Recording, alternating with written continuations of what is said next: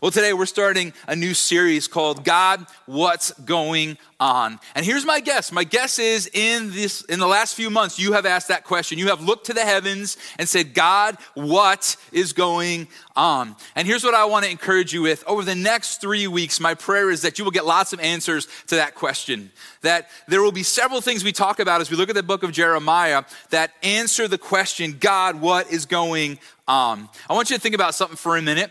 I don't know if you're somebody over your lifetime who has made trades or not. I know for me, I've made tons of trades over my lifetime. I've traded food, right? You kind of trade up in the food department. I've traded seats. I remember being a kid, you get on a bus to go to the soccer game or the baseball game, and your friend's already sitting by somebody else. And so you'd be like, yo, bro, let's trade seats. And so you trade so you could sit by somebody you wanted to hang out with. I, I've traded toys when I was a kid, Transformers and G I Joes and all kinds of stuff. I traded pocket knives with my good buddy Steve when we were little kids. And I just remember all these trades going down. Now, here's the thing, ladies, what do you all trade?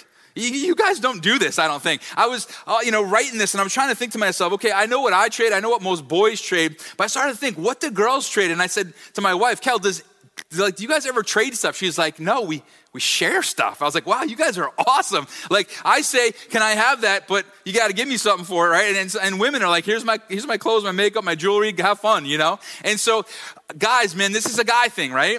And I want to let you know there's one thing I was most serious about when it came to trades. And right here in this book, now this book is falling apart a little bit and the whole cover has been broken off. But man, when I was younger, this is my baseball card book. And I've got basketball cards, football cards, all kinds of stuff in here, but mainly baseball cards. And I love this stuff and I love to trade baseball cards, but I never made a bad trade when it came to baseball. I was always so careful about the baseball cards. And, and I would uh, uh, kind of like organize my guys here. Of course, the Mets are in front. I got my Mets autographs in the very front. And then I got all my cards. I got my all-stars. But right in the middle of the book, I put my two prized possessions. And it was a Darryl Strawberry rookie card.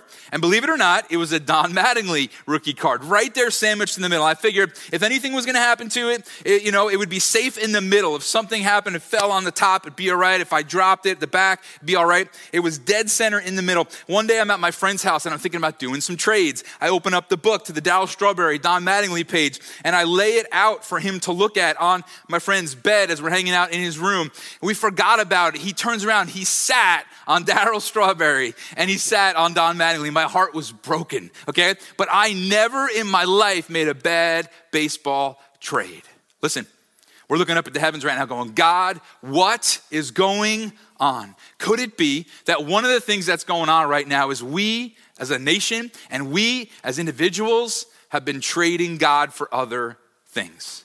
Could God right now be trying to get our attention around this? Could he be kind of having you and I lean in a little bit on this idea of, God, God, uh, am I living for you? Am I satisfied in you? Am I like enthralled with you? Or have I traded you away for other things? See, here's the thing. God wants to satisfy us. He wants good for us. He doesn't just want to give us a cheap thrill. He doesn't want us to just numb out and be distracted. He wants to heal our souls. He wants to put our lives together. He wants to give us something to live for. He wants to give us a passion. He wants to provide for us and heal us. He wants us to find joy in his presence. But for some reason, we so often trade him for other things. Other things catch our eye. The porn catches our eye. The relationship catches our eye. The status catches our eye. The popularity catches our eye and our heart. We trade him for stuff like money. We trade him for stuff like a live-in, you know, relationship that, man, we have no business being in this thing right now. We, we have traded God for all kinds of shiny things, so to speak. And could it be that as we kind of throw our arms open, we look up to the heavens and say, God, what is going on? Maybe he might just be saying back, you've traded me. You've traded me for things that are just never going to satisfy you.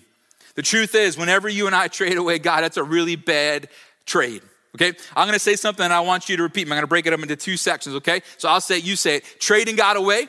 Trading God away is a really bad trade, is a really bad trade. Man, if you're doing that right now, if I'm doing that right now, if any of us are guilty of this, I pray today will kind of wake us up. Because the truth is we just tend to believe that there are better things than God. And it's crazy too, because most often we know that it's gonna be a momentary thrill, right? We know it's gonna be a momentary numb out, but we still fall for it. My heart today, God's heart today, I believe, is to kind of wake us up out of this. He has something so much better for you. So let me ask you a question. What have you traded God for in this last season? Is there anything that jumps out at you? Is there anything that kind of pops up? Man, maybe you just traded him for Netflix and laziness. Maybe you just traded him for um, trying to find a routine and, and in the weirdness of changing from old life to new life, and then we're thinking about going back to old life or new, you know, the new normal. Like, we just disconnected from God. Like, what have you and I traded him for in this last season? Now, here's the thing. Many of you guys are sitting on the couch. You're ready to turn me off. You're ready to p- turn the power button, change the channel, get off the website, shut the app down. And here's why. You're going, I don't need this right now. Man, I'm discouraged. I woke up discouraged. I woke up sad. I woke up depressed. I woke up afraid. I don't need a guilt trip on top of this. Why are we talking about this right now, Doug? You know why we're talking about this right now? Let me tell you something. Our team, I'm so proud of them. We have encouraged your socks off over the last month or two. And I'm so proud of everybody. That was right, and it was good, and it was what we needed. But I really believe today, right here, right now, in the midst of this, this is a teachable moment. I sound like my dad right now. Anybody else's dad or mom used to say that? I hated that phrase as a kid. Doug, this is a teachable moment. Shut up. I don't want to hear that right now. But the truth is, they were right. There were moments when life was going on and things were so heavy and things were so big that this right here, right now, was a time I could learn something that would benefit me for the rest of my life. I'll give you an example. My friends and I, one day, we found a field by a church. We want to play football on it. The field was muddy. It was awesome. Playing football on a regular field is great. Playing football on a muddy field is epic. And so we are out there playing, and we were doing great until one of my friend's dad shows up, and, and he pulls me aside. He goes, Doug, you see this field all muddy? I was like, yeah. He's like, when's the last time it rained? I'm like, I, I don't know. Why, why does that matter? He's like, well, why would the field be muddy if, if it hasn't rained in like two weeks? And then we realized that the church's sewage had overflowed into the field, and we were rolling around in sewage. Now, the church was pretty close to my house, and so my friends and I were all supposed to go back to my house and hang out. We get back, and I'm thinking, ah, no big deal. I mean, pretty nasty and horrifying, but we'll just all take turns taking showers. We'll be good to go. My dad heard what happened. He met us out on the front yard with a hose and some shampoo and said, you clean yourself out here, right? You are not coming in my house to deal with all that. Teachable moment. Doug, think before you do stuff. Man, it hasn't rained in two weeks. Why is the field muddy? Guys, right now, America is rolling around in some sewage. Maybe you and I personally are rolling around in some sewage, and it's a teachable moment. God has our attention right now. And so I don't want to miss out on what God's trying to teach us in the midst of this. I have great, great uh, belief and confidence that what you're going to hear today is not just going to challenge you and convict you. It's going to greatly encourage you. So hang in there with me today. The truth is, our satisfaction is on the line. That's what we're fighting for today. Our satisfaction is on the line. God is saying, I want to satisfy, I want to satisfy you. Stop trading me. Stop trading me. Stop looking at other things. I have better for you. If you're not a follower of Jesus, maybe you have asked God, where are you? What's going on right now? I pray today you'll find some answers, and you'll also hear an amazing thing that Jesus has done for you because he loves you so incredibly much. So before the pandemic hit, I started reading the book of Jeremiah. My buddy Joe told you a few weeks ago, he was too. And, and so I was reading through Jeremiah, and I didn't plan on preaching on it. I didn't plan on doing a series on it. But as I'm reading through, I'm going, oh man, this is really hitting home. It's kind of lining up with some of the stuff going on in our nation right now. And so I kind of feel as though Jeremiah could be summed up with these words. It's almost like God is saying, here's what's going on. Here's what's going on. It's almost like if you lived in Jeremiah's day and you looked up to the heavens and said, God, what's going on? He'd say, hang in there, because my boy Jeremiah, the prophet Jeremiah, he's about to tell you what's going on. And we're going to see over these next three weeks some powerful truths that I really believe line up with where we are right now as a nation and as followers of God. Now, the message that Jeremiah got was pretty intense. And so as you and I read this, we're going to find that what was going on was the people of Judah were living in sin, and so God was speaking a word of judgment against them. Now listen to me. I'm not saying that the pandemic we're going through right now is judgment against us. Not that we don't deserve it, but I don't believe it's judgment. I'm not going to lend my voice to say this is God's judgment against us. I'm going to let you know what I do think it is in just a minute, but you might be tripping over this concept saying, wait a minute, why would God judge anybody? Doesn't seem loving, okay? Well, here's the deal. Every single day in America, people are judged. Robbers and murderers go on trial, and they are judged. They are held accountable, and justice is a good thing. And so God was holding the nation of Judah accountable for what they had done. But the beautiful thing about Jeremiah, guys, listen to me.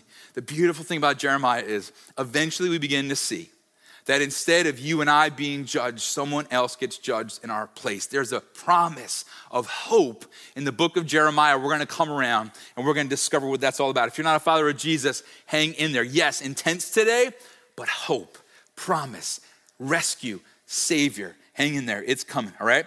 So as we continue to work through this, what do I think's going on? Well, it's not a time of judgment, what I believe with all my heart. It's a time of discipline, right? How do I know that? Because the scripture tells us that we should endure hardship as discipline. We all know good parents discipline their kids. And we also know something else. We know that good parents take no delight in disciplining their kids. We're gonna lean heavily into this next week. If you have the view of God that he is up there laughing at us all in our pain, you are hugely mistaken. I have never disciplined my kids and laughed while I was doing it. I hate disciplining my kids, but I know something. I know it's for their good, and I know it's gonna help them grow. And Lamentations three, who uh, a lot of theologians believe Jeremiah wrote, says this, Lamentations three, verse thirty-three, for he does not willingly afflict or grieve the children of men. That word willingly is so important. God is not in heaven celebrating our discipline. No, he's celebrating the outcome of our discipline, right? He's celebrating what will be and could be. And parents want to discipline their kids so that they'll grow. In fact, I want us to say that together. See, here's the deal. We got lots of kids watching the stream. You're probably sitting on the floor. You're rolling around on your carpet. You're playing on your phone. And I need you to tune in for a second. I need you to say this with me. And because I have no kids here in the studio while we're recording this, and I need you in on this, guys, I need you to do your best kid imitation voice and speak back to me what I say to the camera. We're going to have some fun with this, okay? So kids at home, join me. Pretend kids in the studio, I need you I need you with me, all right? Here we go. Here's what I need you to say. My parents disciplined me. My parents disciplined me because they want me to grow, because they want me to grow. Oh, I hope you heard that at home. I really hope you heard some of our amazing. See, here's the deal, kids. That's the truth, and that's a picture of God. And so I believe we're in a time of hardship, but discipline. And I believe God is looking at you and me and looking at our nation saying, oh, please turn back to me. Turn back to me. You're making some bad trades right now. Turn back to me. So there's this theme running through the book of Jeremiah, and it's this word repentance. To repent means to turn, to turn from something, to turn your, your back, to turn your direction from one side to the other. And Jeremiah is actually the longest book in the Bible, not by chapters, but by Hebrew words. It's got almost thirty-three thousand words, and much of the theme of repentance is on repeat, on repeat, on repeat, on repeat. And I think God's trying to get your attention today, my attention today, our attention, and say, let's turn from this habit we have gotten ourselves into of trading God for other things. So let's look at Jeremiah two five. This is beautiful. I probably pre- preach from this passage like once a year because the, the visual in here is so beautiful. Jeremiah two five, this is what the Lord says. What fault did your ancestors find in me that they strayed so far from me? They followed worthless idols and became worthless themselves. God's saying, guys, you and I, man, we used to be close. I used to be your satisfier, but now you've traded me. You're looking to other things to satisfy you instead. You're looking to idols, pieces made by people, wood and gold and silver. They have no power. And then I love this. God reminds the people the ways he's been good to them. And maybe you need to hear this today. God has been good to you. I know that what we're going through right now is really difficult and really painful and hard, but God has been so good to you and me. And so he reminds the people of Judah here. He says in Jeremiah two six, they did not ask, where is the Lord who brought us up out of Egypt and led us through the barren wilderness, through a land of deserts and ravines, a land of drought and utter darkness, a land where no one travels and no one lives. I brought you into a fertile land to eat its fruit and rich produce. So God says, do you remember what I did for you? I took you out of Egypt. I led you through the desert and the ravine. I led you into this fertile land and led you to amazing food and care. I cared for you so well. Man, we, we, we trade that away? We trade that away? I was recently talking with Elliot Markowitz, awesome guy in our church, loves Jesus, but he was raised Jewish. And he was telling me about the Passover Seder, and this one aspect just jumped out at me. I thought it was so cool. It's called Dayenu. Dayenu. There's actually a song that goes along with it. And so I'm just going to grab Andrew's guitar real quick and sing. No, I'm not going to do that. You don't want me to do that. But this whole idea of Dayenu, the word means it would have been enough. It would have been enough. See, here's the deal. They recount the things God has done.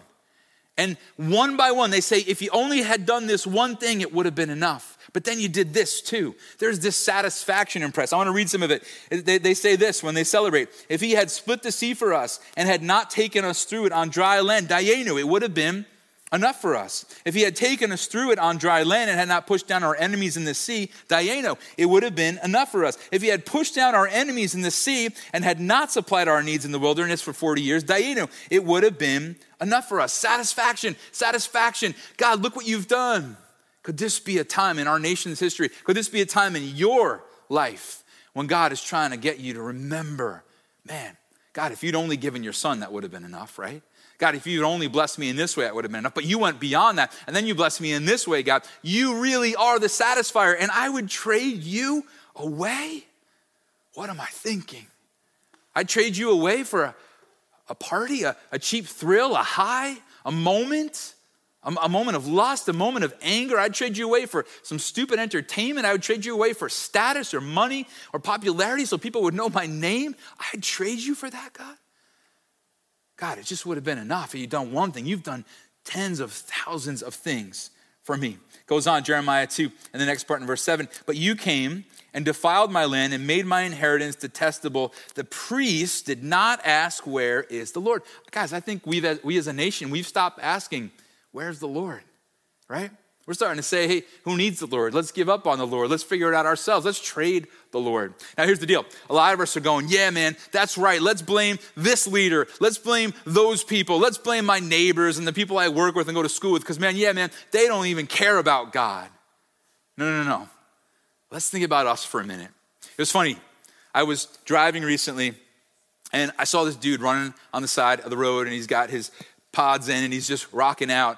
And I see him pointing to the middle of the road. Now he's running by himself. He doesn't see me looking at him. He points to the middle of the road and he looks and he's just kind of like still running and he's just pointing and he keeps going. And then I realized there's like a sharp metal tool in the middle of the road. And I start laughing to myself like, dude, you just pointed at it and kept running. Like that's not going to do anything for anybody. And then I kept driving down the road and realized you just looked at a guy, point at something, not do something about it. You laughed at him and then you didn't do anything either. Man, stop. Think about you right now. Think about you. Don't point at everybody in the nation around you. No, watch your heart right now. Are you forgetting the Lord in any way? Are you trading him away? Am I trading him away for anything? Is there anything in me that's becoming self-reliant? Am I leaning into my own wisdom and ability? Have I lost my sight of Jesus right now? How are you doing with that? Are you making these trades as well? Then it goes on, verse ten. Cross over to the coast of Cyprus and look. Send to Kedar and observe closely. See if there has ever been anything like this. Has a nation ever changed or exchanged its gods? Yet they are not gods at all. So he tells people, go on a journey. You know, it'd be like him telling us, go down to the Carolinas, see if they changed gods. Go, go to Pennsylvania, see if they change God. They trade their gods out there. Go to Jersey. Oh, we all know nobody believes in, in God in Jersey, right? We, we all know. Now, you better be laughing at that at home. Us Long Islanders love our Jersey jokes. Uh, Jersey, Jesus loves you, so do we. I'm sorry. But this is like this whole concept of anybody around us, like trading God, anybody else kind of losing their minds right now and walking away from the satisfier for other things. And then I love it. God takes it up a notch. He says, they're trading for other gods, but they're not even gods. They're not gods at all. They're trading their God away and getting no God in return. Do you hear me? You and I are trading our God away and getting no God in return. Getting a hangover in return. Getting an S T D in return. Getting fear and anxiety in return. Getting numbed out for a while in return. And God's going, man, stop trading me away. Stop trading me away. And he's not saying it based on the fact only that he is God, But he also is saying on the fact that he loves you so much, he wants to be your satisfier. It goes on. But my people have exchanged their glorious God for worthless idols. Be appalled at this, you heavens. He's saying that's like the angels are looking at this going, what are they doing? It says, shudder with great horror, declares the Lord. And then this is the imagery that's so powerful.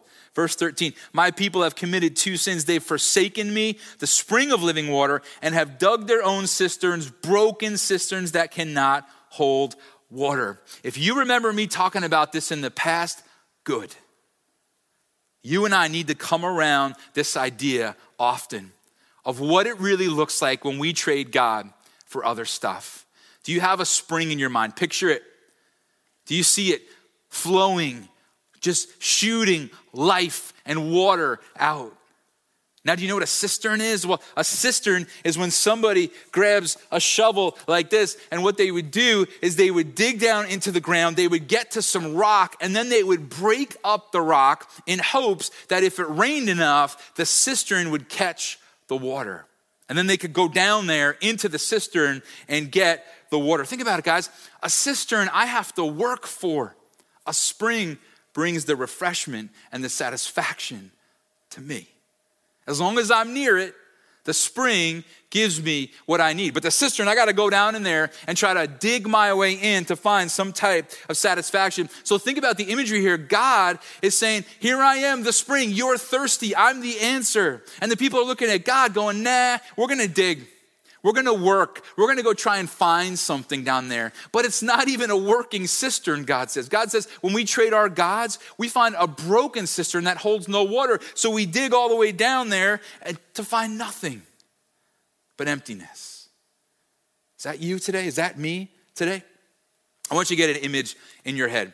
I want you to imagine for a minute that you ran a full marathon, twenty-six point two miles. Now, I have run never one of these in my life. But I want you to imagine you're out there, and, and it just so happens this marathon is in the middle of nowhere, right? And so you run the marathon, and you realize you get back to your car after you're done. You forgot to bring water. Oh my gosh. So you jump in your car, you're ready to drive home. On the way home, your car breaks down in a remote area. Now you got to figure out how to get some water. You jump out of your car. You're walking back toward civilization. And please picture this with me. Ready? You find a fire hydrant overflowing with water. And you're you're literally like close to dying of thirst, okay? And next to the fire hydrant, you find a shovel. And instead of falling on your knees and drinking up the water that is bursting forth from that fire hydrant, you grab the shovel and start digging to build your cistern. That's what sin is, guys. The spring is right there, overflowing with life. All you've got to do is be near it. But the cistern, I'm going to go do my best to dig out the relationship, the career, the status, the porn, the lust, the anger, the hate. I'm going to go dig it around in there. I'm going to play around in the broken cistern and come up empty. The people are dying of thirst, and they trade God for their cistern. That's what you and I do too often. And I think right now God's trying to get our attention. Could it be that God is trying to get us to stop playing around in the broken cisterns so we can enjoy the spring of life? Just think about you for a minute. I don't want you to point a finger at a politician right now.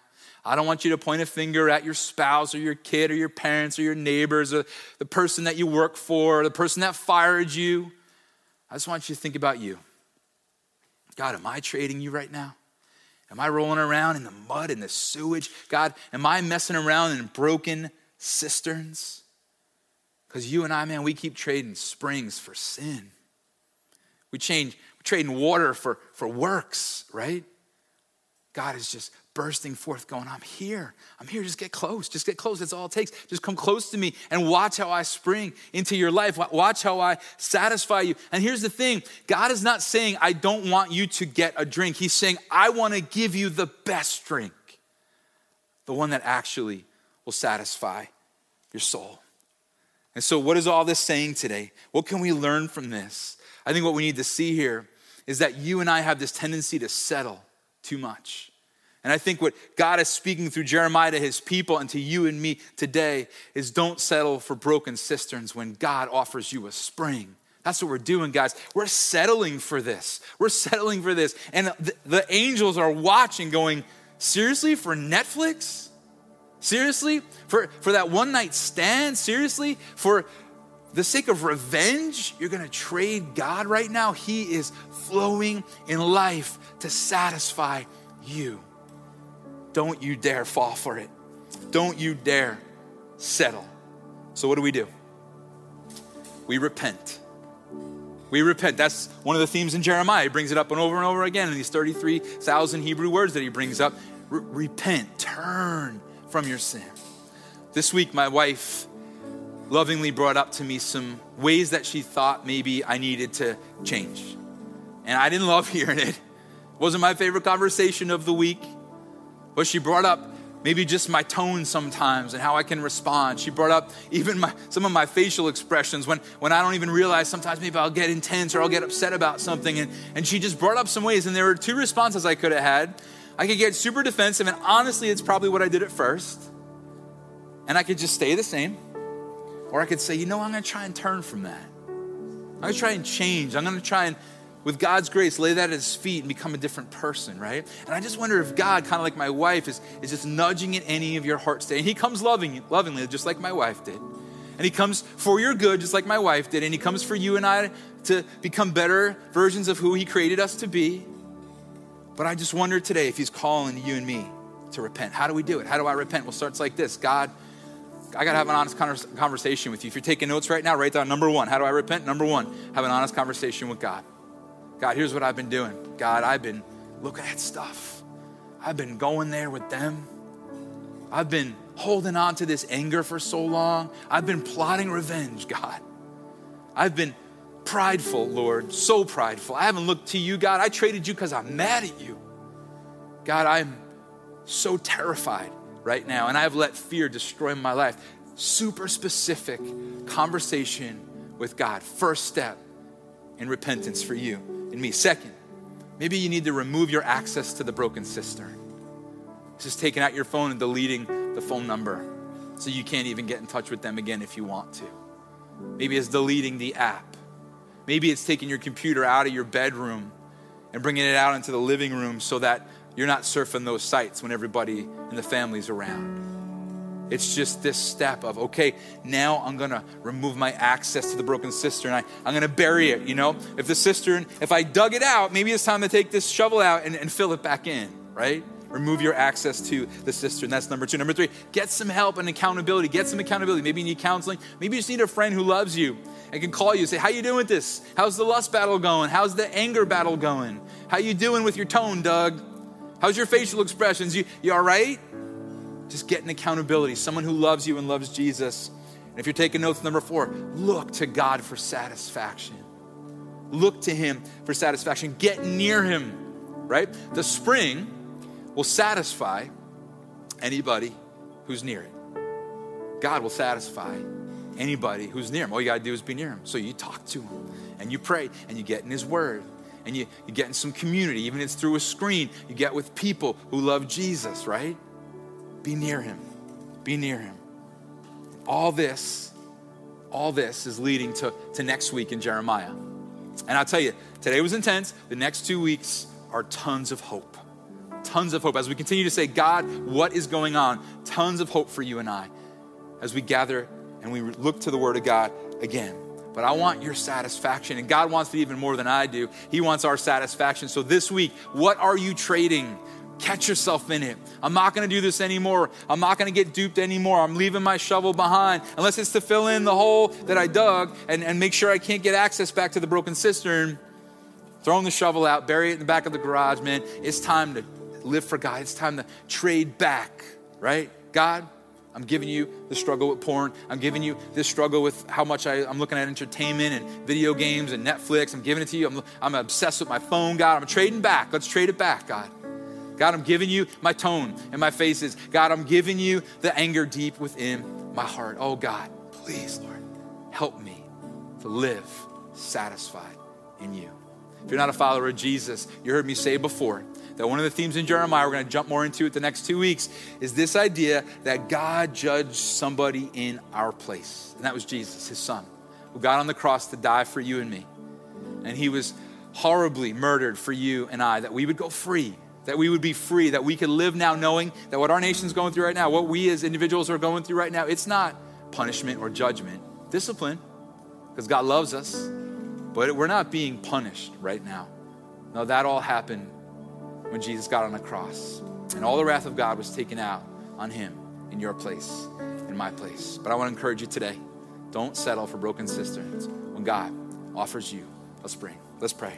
So Jesus, we are grateful that you offer this to us. Thank you, this is even an option, that you want to satisfy our souls. And God, we just bring to you all those things that are broken, all those cisterns we have dug down deep only to find they lead to emptiness. And God, we just pray that right now in this teachable moment, you, Lord, will make a great difference in our lives. If you're a follower of Jesus, can you get specific with him? Let's, let's just take that first step together. Have the conversation with God. God, here's what I've been doing. Here's what I've been doing. Just be real specific, specific with him and let him lead you. And now maybe is a good time too to say, God, here's how I'm gonna remove access to my cistern. And here's, here's my accountability. God, I encourage you, write it down. If you're taking notes, write down the name of the person you're gonna be texting after this. Could you hold me accountable for this? And then satisfy your heart in God. Thank you, Jesus, for what you've done. If you're not a follower of Jesus today, we'd love for you to put your trust in him. And you could just say something like this right now if you want to put your trust in him. Jesus, thank you for being punished in my place. Thank you, God, that I don't have to wonder if you love me or not. I don't have to wonder if I'm being punished or judged, but instead I know, God, that you took that for me. And so I thank you for your love for me, for the sacrifice of Jesus, which saves my soul eternally. And I put my trust in you today, God. Thank you for this gift. In your name.